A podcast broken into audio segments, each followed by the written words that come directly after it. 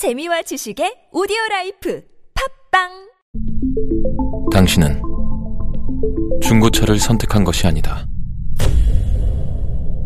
당신이 선택한 건 최초라는 자부심이자 경기 없이 누리는 편리함이며 BMW만의 격이 다른 책임감. 당신은 BMW의 선택을 선택했다. BMW 프리미엄 selection.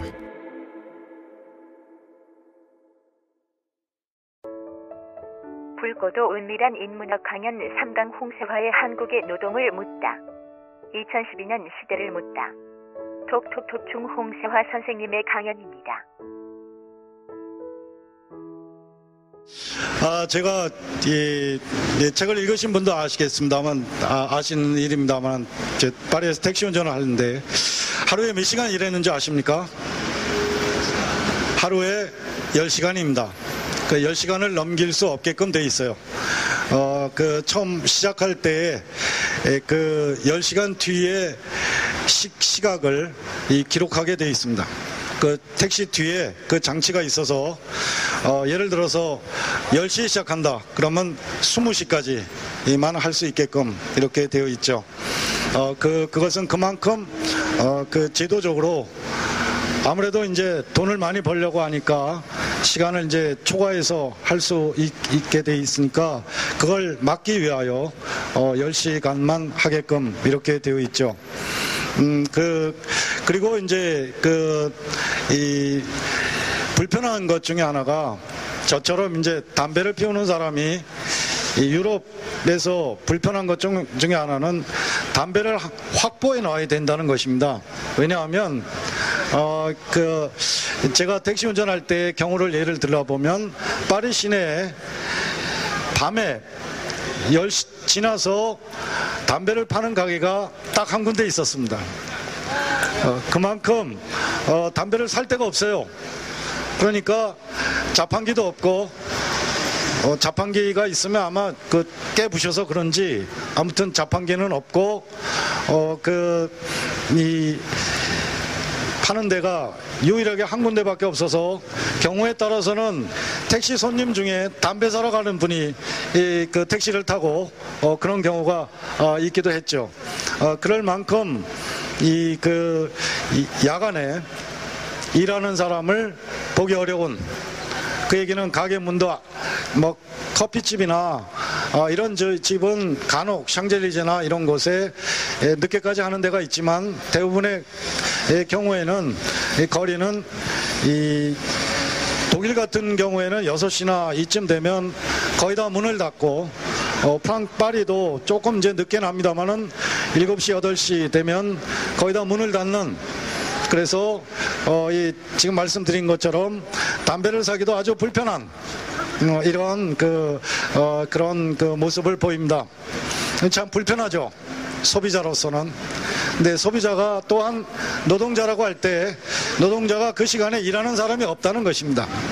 저는 이 점이 우리가 한번 어, 되짚어 봐야 되는 한국에서 지금 지금 우리 옆에 우리 유성 지회장님도 계십니다만은 그 이 공장에서 일하는 것뿐만 아니라 지금 편의점이다, 무슨 백화점이다, 어, 이런 대형 마트다 이런 데서 24시간씩 일시키고 있는 이런 현실을 보면 어, 소비자로서는 아무 때나 가서 담배도 살 수 있고 어, 그렇지만 그게 편하게 생각할지 모르지만 바로 그것이 거꾸로 얘기하면 그 시간에 일을 해야 되는 잠도 못 자고 이런 사람이 있다는 것을 되돌아보면 담배 같은 거 좀 미리 사면 되는 거 아니겠습니까?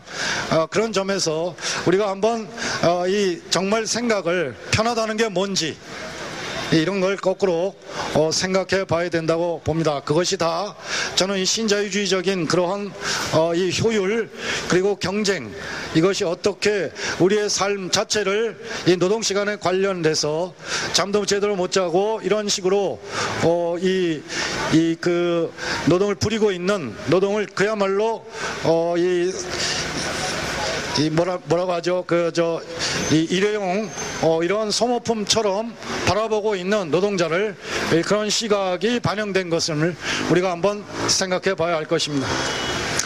그러면 이 노동시간 문제에 대해서 지금 어쨌거나 기, 그 기준은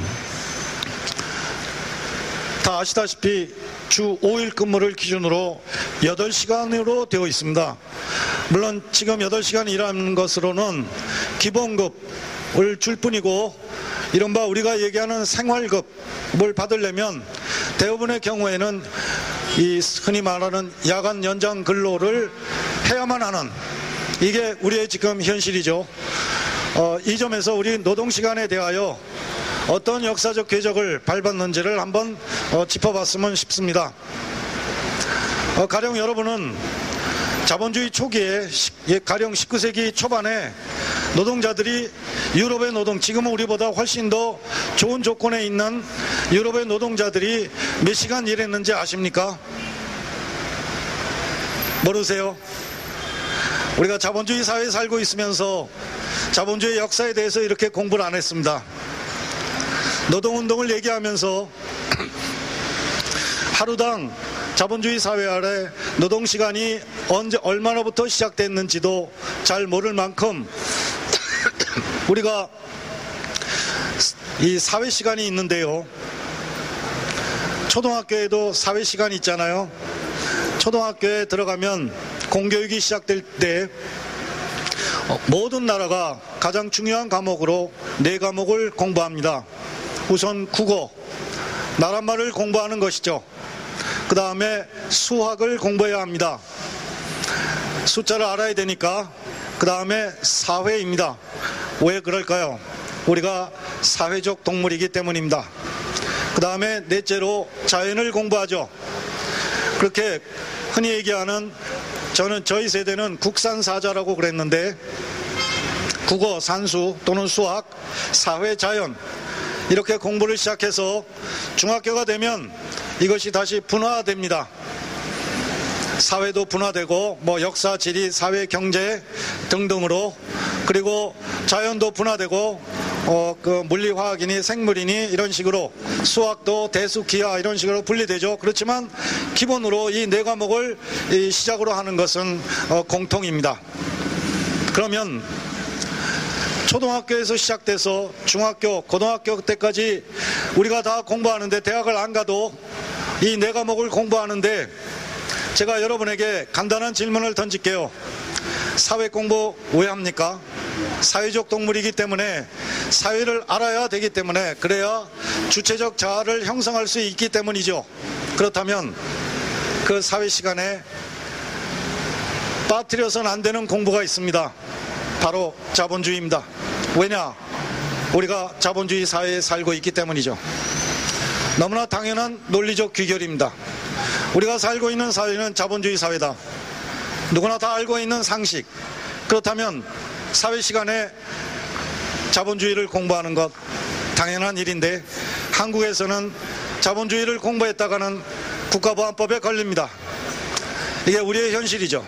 그만큼 자본주의 역사, 노동운동의 역사, 노동과 자본과의 모순 관계 이런 것에 대해서 기본적인 인식도 제대로 할 수 없게끔 되어 있는 그러한 교육 과정, 그런 사회화 과정을 밟게 되는 것입니다.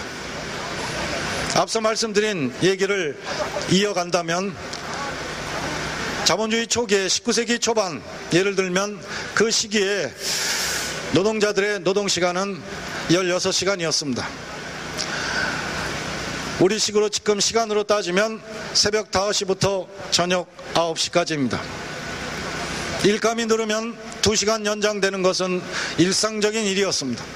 그래서 밤 11시까지 새벽 5시부터 밤 11시까지 일하고 잠깐 눈 붙이고 다시 또 5시부터 일해야 되는 과연 이것이 인간의 삶일 수 있는가? 정말 제가 하는 말처럼 이게 사는 건가? 라는 이런 물음이 당연히 제기될 수밖에 없었고 그들은 당연히 그래서 엄청난 억압 속에서 싸움을 벌립니다.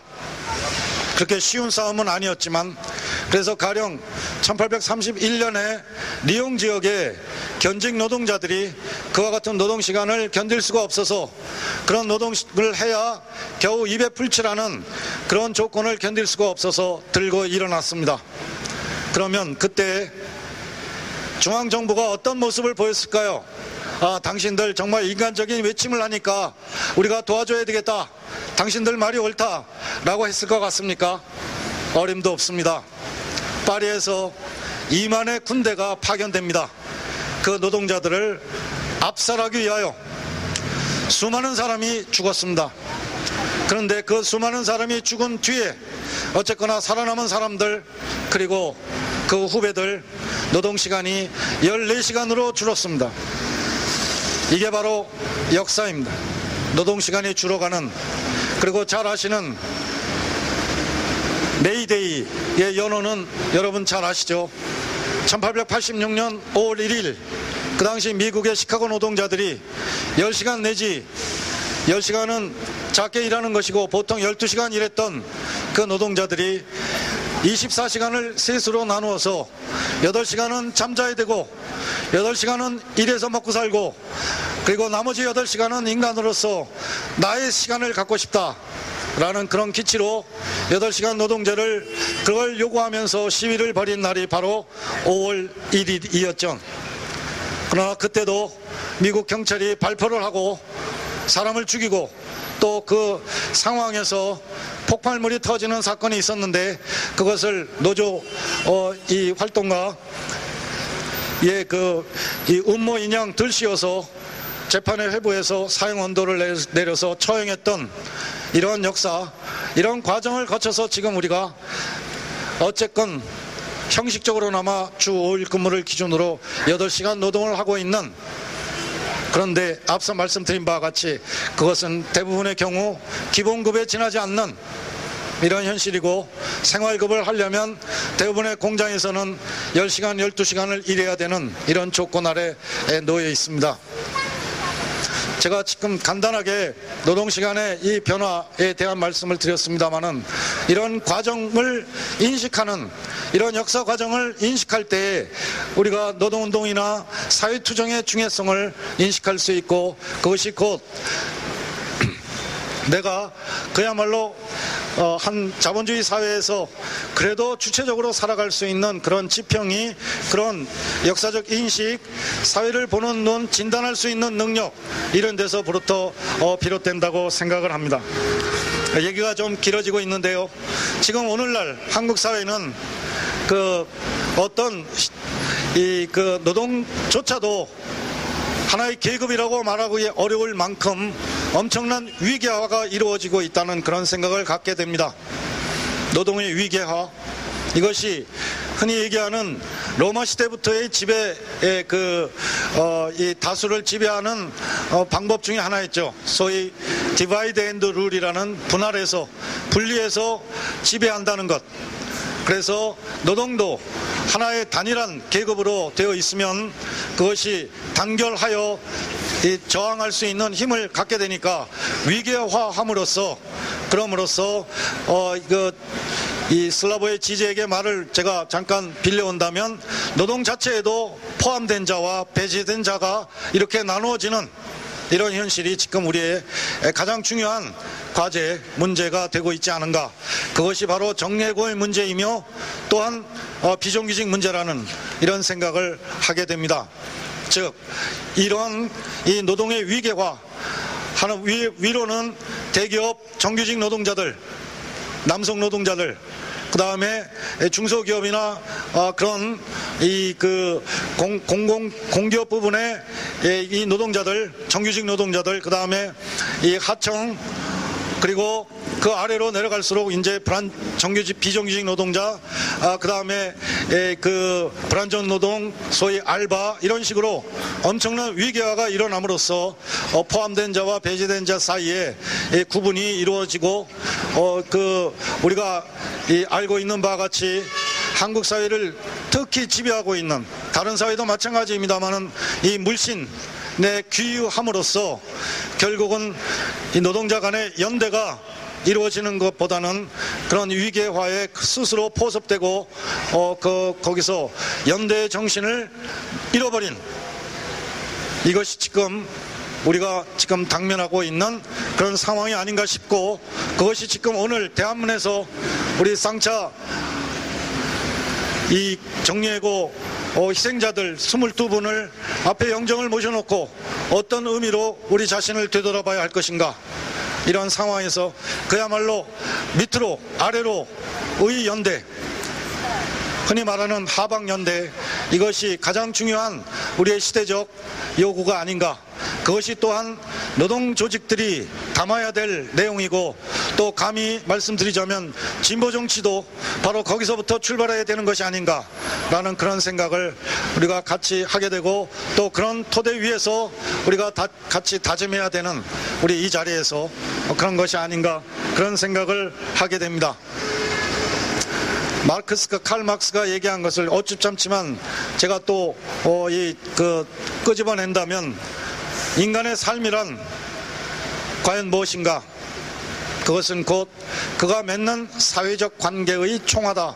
이렇게 일찍이 말한 바 있습니다.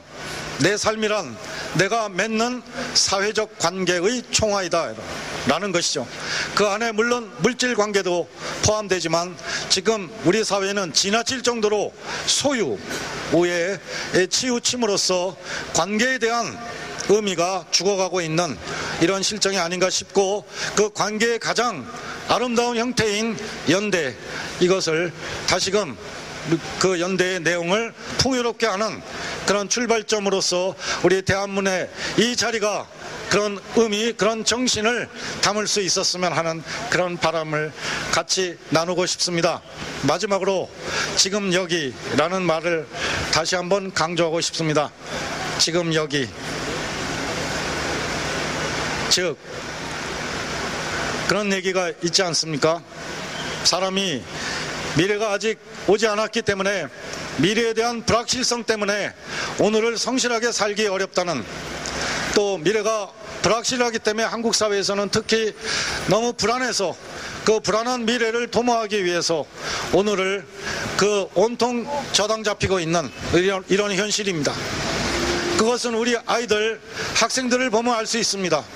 미래가 워낙 불확실하고 불안하기 때문에 그 어린 시절을 온통 대학 입시의 앞쪽에 가야 한다는 그런 강박에 휩쓸려서 초중고 시절을 온통 다 저당 잡히고 있는 이런 현실 속에서 지금 가장 중요한 시간인 시간인 지금을 잃어버리고 있는 이런 현실을 우리가 되돌아본다면 지금 여기에서 출발하여 지금 여기에 고통과 지금 여기에 불행을 줄여나가는 끊임없는 그런 행동과 그리고 그것의 토대는 물론 두말할 것도 없이 우리 사이에서의 사랑과 연대를 토대로 한 그런 것이 아닐까 싶고 그런 점에서 지금 여기에서 출발하는 그런 사회적 관계를 풍요롭게 만들어내가는 것 미래에 대한 불안이 있지만 그 불안을 오늘 여기에서부터 우리가 해소할 수 있다면 오늘의 처지를 그야말로 우리 사이에서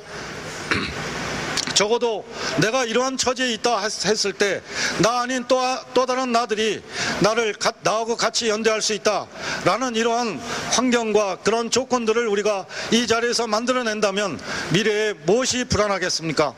그래서 그런 점에서도 지금 여기에 지금 여기서 연대의 꽃을 피워나가는 이런 그런 정신을 우리가 같이 나누었으면 정말 좋겠습니다.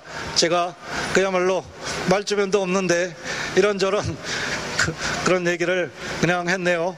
어, 주로 이제 처음에는 노동 시간을 토대로 그 다음에는 어, 우리의 현재 물신의 지배 속에서 어떻게 연대의 정신이 노동의 위계라는 이러한 자본의 자본과 권력의 그런 어, 이 지배 논리, 이 지배의 그이 어, 수법이랄까 이런 것에 걸려들어서 결국 그렇게 휩쓸려 가고 있는 우리 자신을 되돌아보면서 지금 여기에 중요성 그리고 지금 여기에서 바로 올바른 그런 사회적 관계 이것을 맺어 나가야 되지 않겠느냐 이런 내용의 말씀을 드렸습니다. 경청해 주셔서 고맙습니다. 네. 네. 선배 노동자들이 16시간 노동을 처음 시작했고 18시간 노동 까지 했다고 말씀하셨는데요.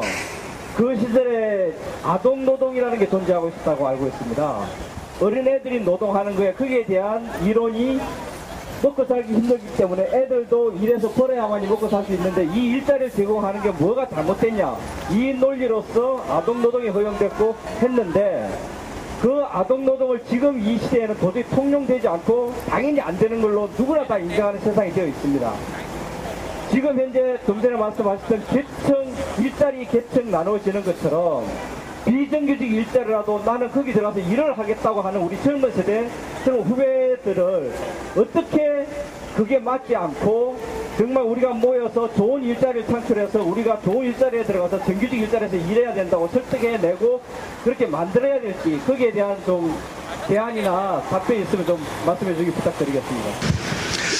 예, 그래서 비정규직 어, 이, 어, 특히 이제 90년대 이후에 아주 크게 이제 관, 그 확장되고 있어서 지금 현재 노동자의 절반 이상을 비- 비정규직이 차지하고 있는 이런 현실인데요.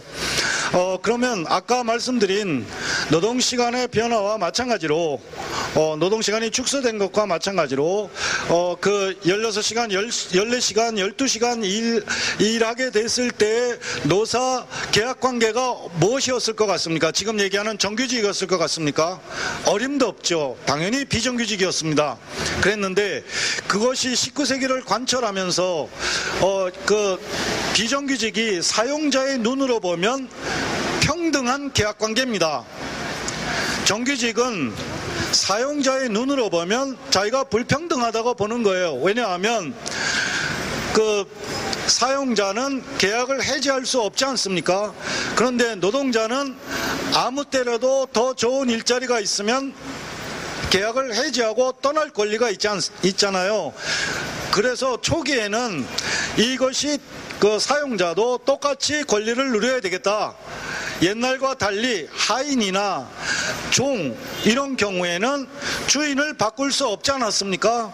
그런데 자본주의 시대가 되면서 노동자라고 하면서 감히 이제 주인을 바꾸겠다라고 하니 이 주인도 말하자면 사용자도 나도 너희를 바꿀 수 있어야 되겠다.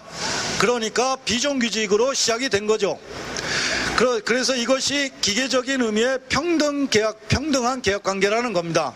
그러나 자본주의 사회에서 그 기계적인 평등 계약 관계라는 것이 얼마나 노동자들의 처지를 열악하게 만들었고 민중의 생존권을 그야말로 나락에 빠뜨렸는지를 유럽에서는 19세기를 관철해서 수도 없이 경험을 했던 것이죠. 그래서 20, 20세기에 들어와서 잘 알려진 바와 같이 특히 이제 에, 그 음, 뭡니까 저 어, 대공황 시기와 2차 대전을 전후해서 어, 나름대로 그 나라들에서는 정규직이 이, 그 정착되게 되는 것입니다. 8시간 노동제가 정착되는 것과 마찬가지로 그런데 우리의 경우에는 그것에 대한 그런 역사적 과정을 그 19세기에 얼마나 그 기계적 평등이라는 계약 노사 간 계약에 의해서 얼마나 민중의 생존권이 핍박되었는지 이, 이런 것에 대한 어, 그런 과정을 모르고 공부를 하지도 못했고 아까 말씀드린 자본주의에 대해서 제대로 공부도 못했고 이러니까 신자유주의 물거리 오면서 비정규직 양산이 되는 것에 맥놓고 당했던 이것이 지금 우리의 모습이다. 라는 그런 생각을 하게 되는 것이고, 그래서 지금 말씀하신 그 어, 젊은이에게 그 결국은 정확하게 이 역사적으로, 사회적으로 또 정- 나아가서 정치적으로 진단할 수 있는 그런 능력부터 갖춰야 되지 않을까. 그냥 그야말로 경제 동물로서 입에 풀칠하는 그런 존재로서 어, 그, 그렇게 해야 될 것이냐. 이런, 이렇게 접근해야 되지 않을까. 저는 우선 그런 생각을 하게 됩니다. 그 어, 등록 취소라는 것이 이제 해산하고는 좀 다 등록 취소인가 뭔가 하여튼 그 제- 저도 잘 모르는데 에, 그것이 이제 해산이라는 거하고는 좀 말이 안 맞는 거고요. 그래서 지금 우리가 아, 재창당을 위한 음, 그런 어, 이, 이 준비 중에 있고 10월 전에 아마 뭐 그, 그럴 가능 그럴리라고 보는데 에, 그런 그 준비 단계에 있습니다. 음, 그래서 이제 해산이라는 말은 어, 적절치 않다는 생각을 갖게 됩니다. 다음에 지금 그 어, 어, 박원순 그 서울시장이 서울시에 일하고 있는 비정규직들을 정규직화하고 있는 어, 이, 이런 흐름들에 대해서 어, 당연히 우리로서는 환영하는 어, 그런 것인데요. 어, 환영하고 있고 어, 그리고 어, 그런 그, 이, 그, 그것이 이제 거꾸로 어떤 생각을 해야 되냐 하면 그만큼 이, 저는 거꾸로도 생각해야 된다고 보는데 그건 무슨 뜻이냐 하면 비정규직으로 하지 않아도 되었을 이- 이런 부분까지 과도하게 지금 비정규직화가 이루어진 이런 현실을 우리가 되짚어 봐야 한다고 봅니다. 가령 유럽 같은 그런 데서 아까 제가 이제 프랑스의 같은 그런 경우를 보면 비정규직 중에서 비정규직이 아주 없는 건 아니나 거의 다 자발성에 의한 비정규직인 것이죠. 자기가 이제 부분 노동을 한다든지 이런 식이지 우리처럼 이렇게 강제로 어, 비정규직화되고 있는 이런 것은 그만큼 우리 사회에 이 비정규직이 이 그 과도하게 에, 밀어붙인 이런 것을 이 그 박원순 시장의 이 일정 정도 이제 그좀 어, 줄여준 이런 것으로 어, 판단해야 된다고 생각을 하는 것입니다. 그리고 우리가 어, 이 물론 정치적 힘이 없지만 그런 그러나 꼭 정치적 힘이 이 그 국회에 이 저희가 가야 되고 어 그런 것만은 아니라는 것을 에, 그 이를테면 음, 예를 들면 꼭 권력을 쥐어야만 되는 것은 아니다.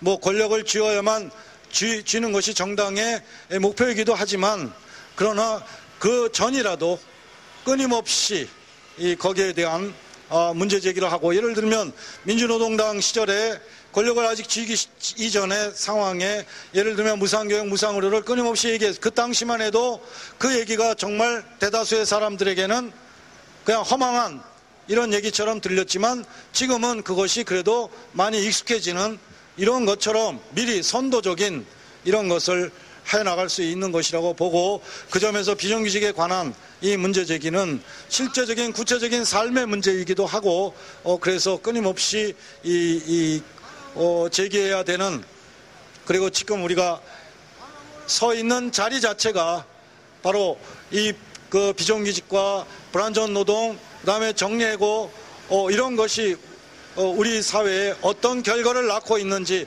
지금 우리 자신이 이 자리에 지금 음, 그 증인으로 서 있다고 저는 생각을 합니다.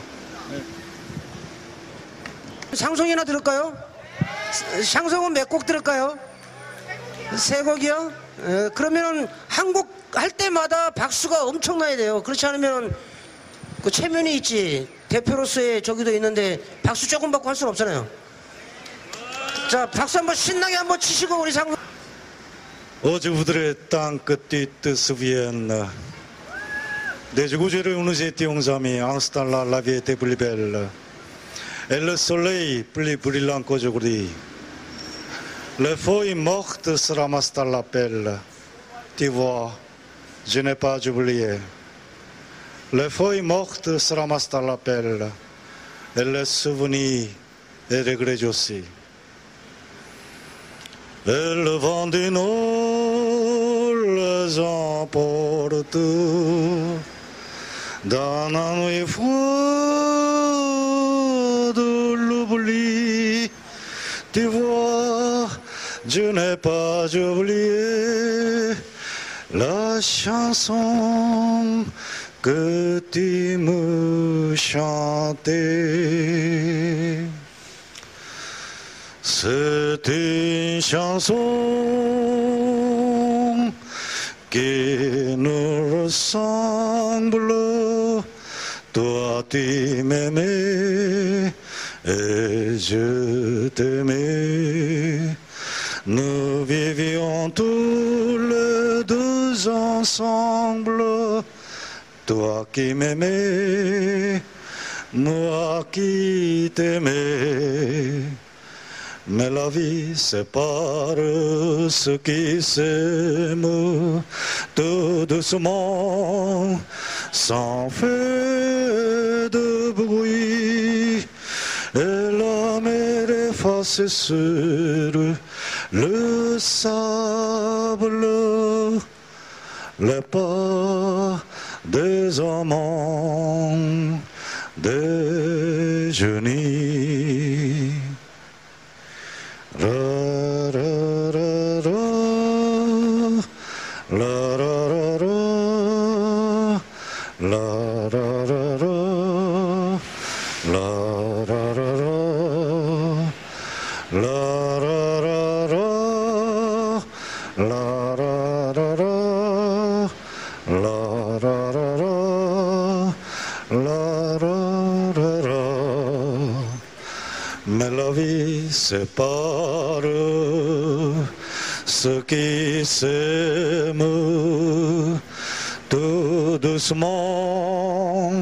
sans faire de bruit. Et mer efface sur le sable le pas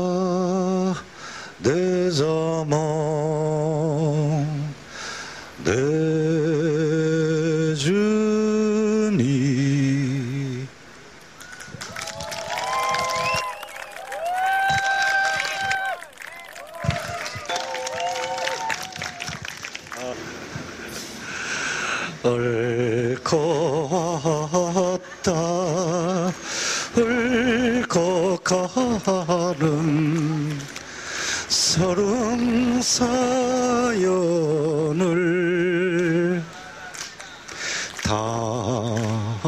당신이 몰라줄 경우에 대비해서 지가 대신 알아주지요.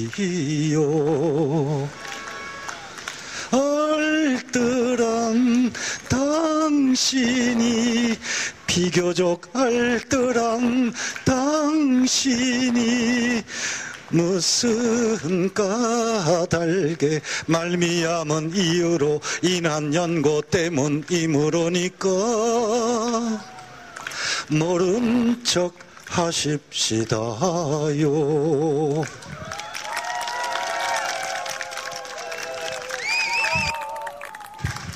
아, 한국으로 멈출라 했다면 도저히 안 될 것 같은데요. 그죠? 그저, 아, 노래를 진짜 너무 잘 부르시네요. 음. 아, 한 곡, 한 곡 더 들어볼까요? 예, 그럼 큰 박수 한번 해서 한 곡 더 들어보도록 하겠습니다.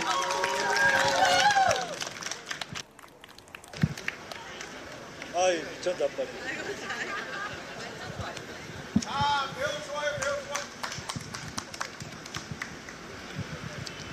네. 나중에 진보신당 찍을 거죠?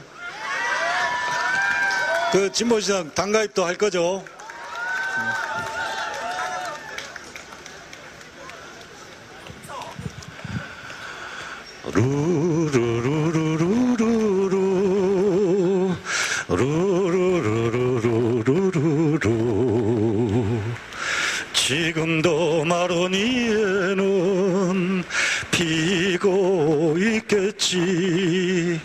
눈물 속에 밤비가 흘러내리듯 임자일은 술잔에 어리는 그 얼굴. 아 청춘도 사랑도 다 마셔버렸네 그 길에 마로니에 잎이 지던 날 루루루루루루 루루루루루루루 지금도 마로니에는 피고 있겠지. 루루루루루루루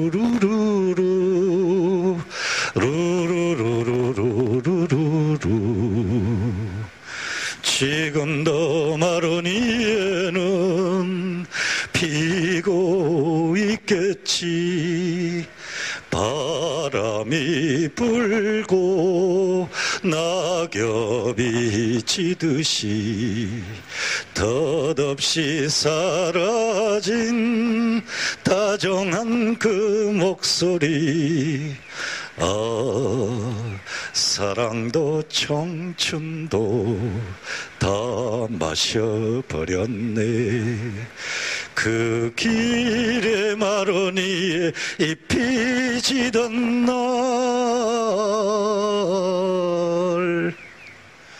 루루루루루루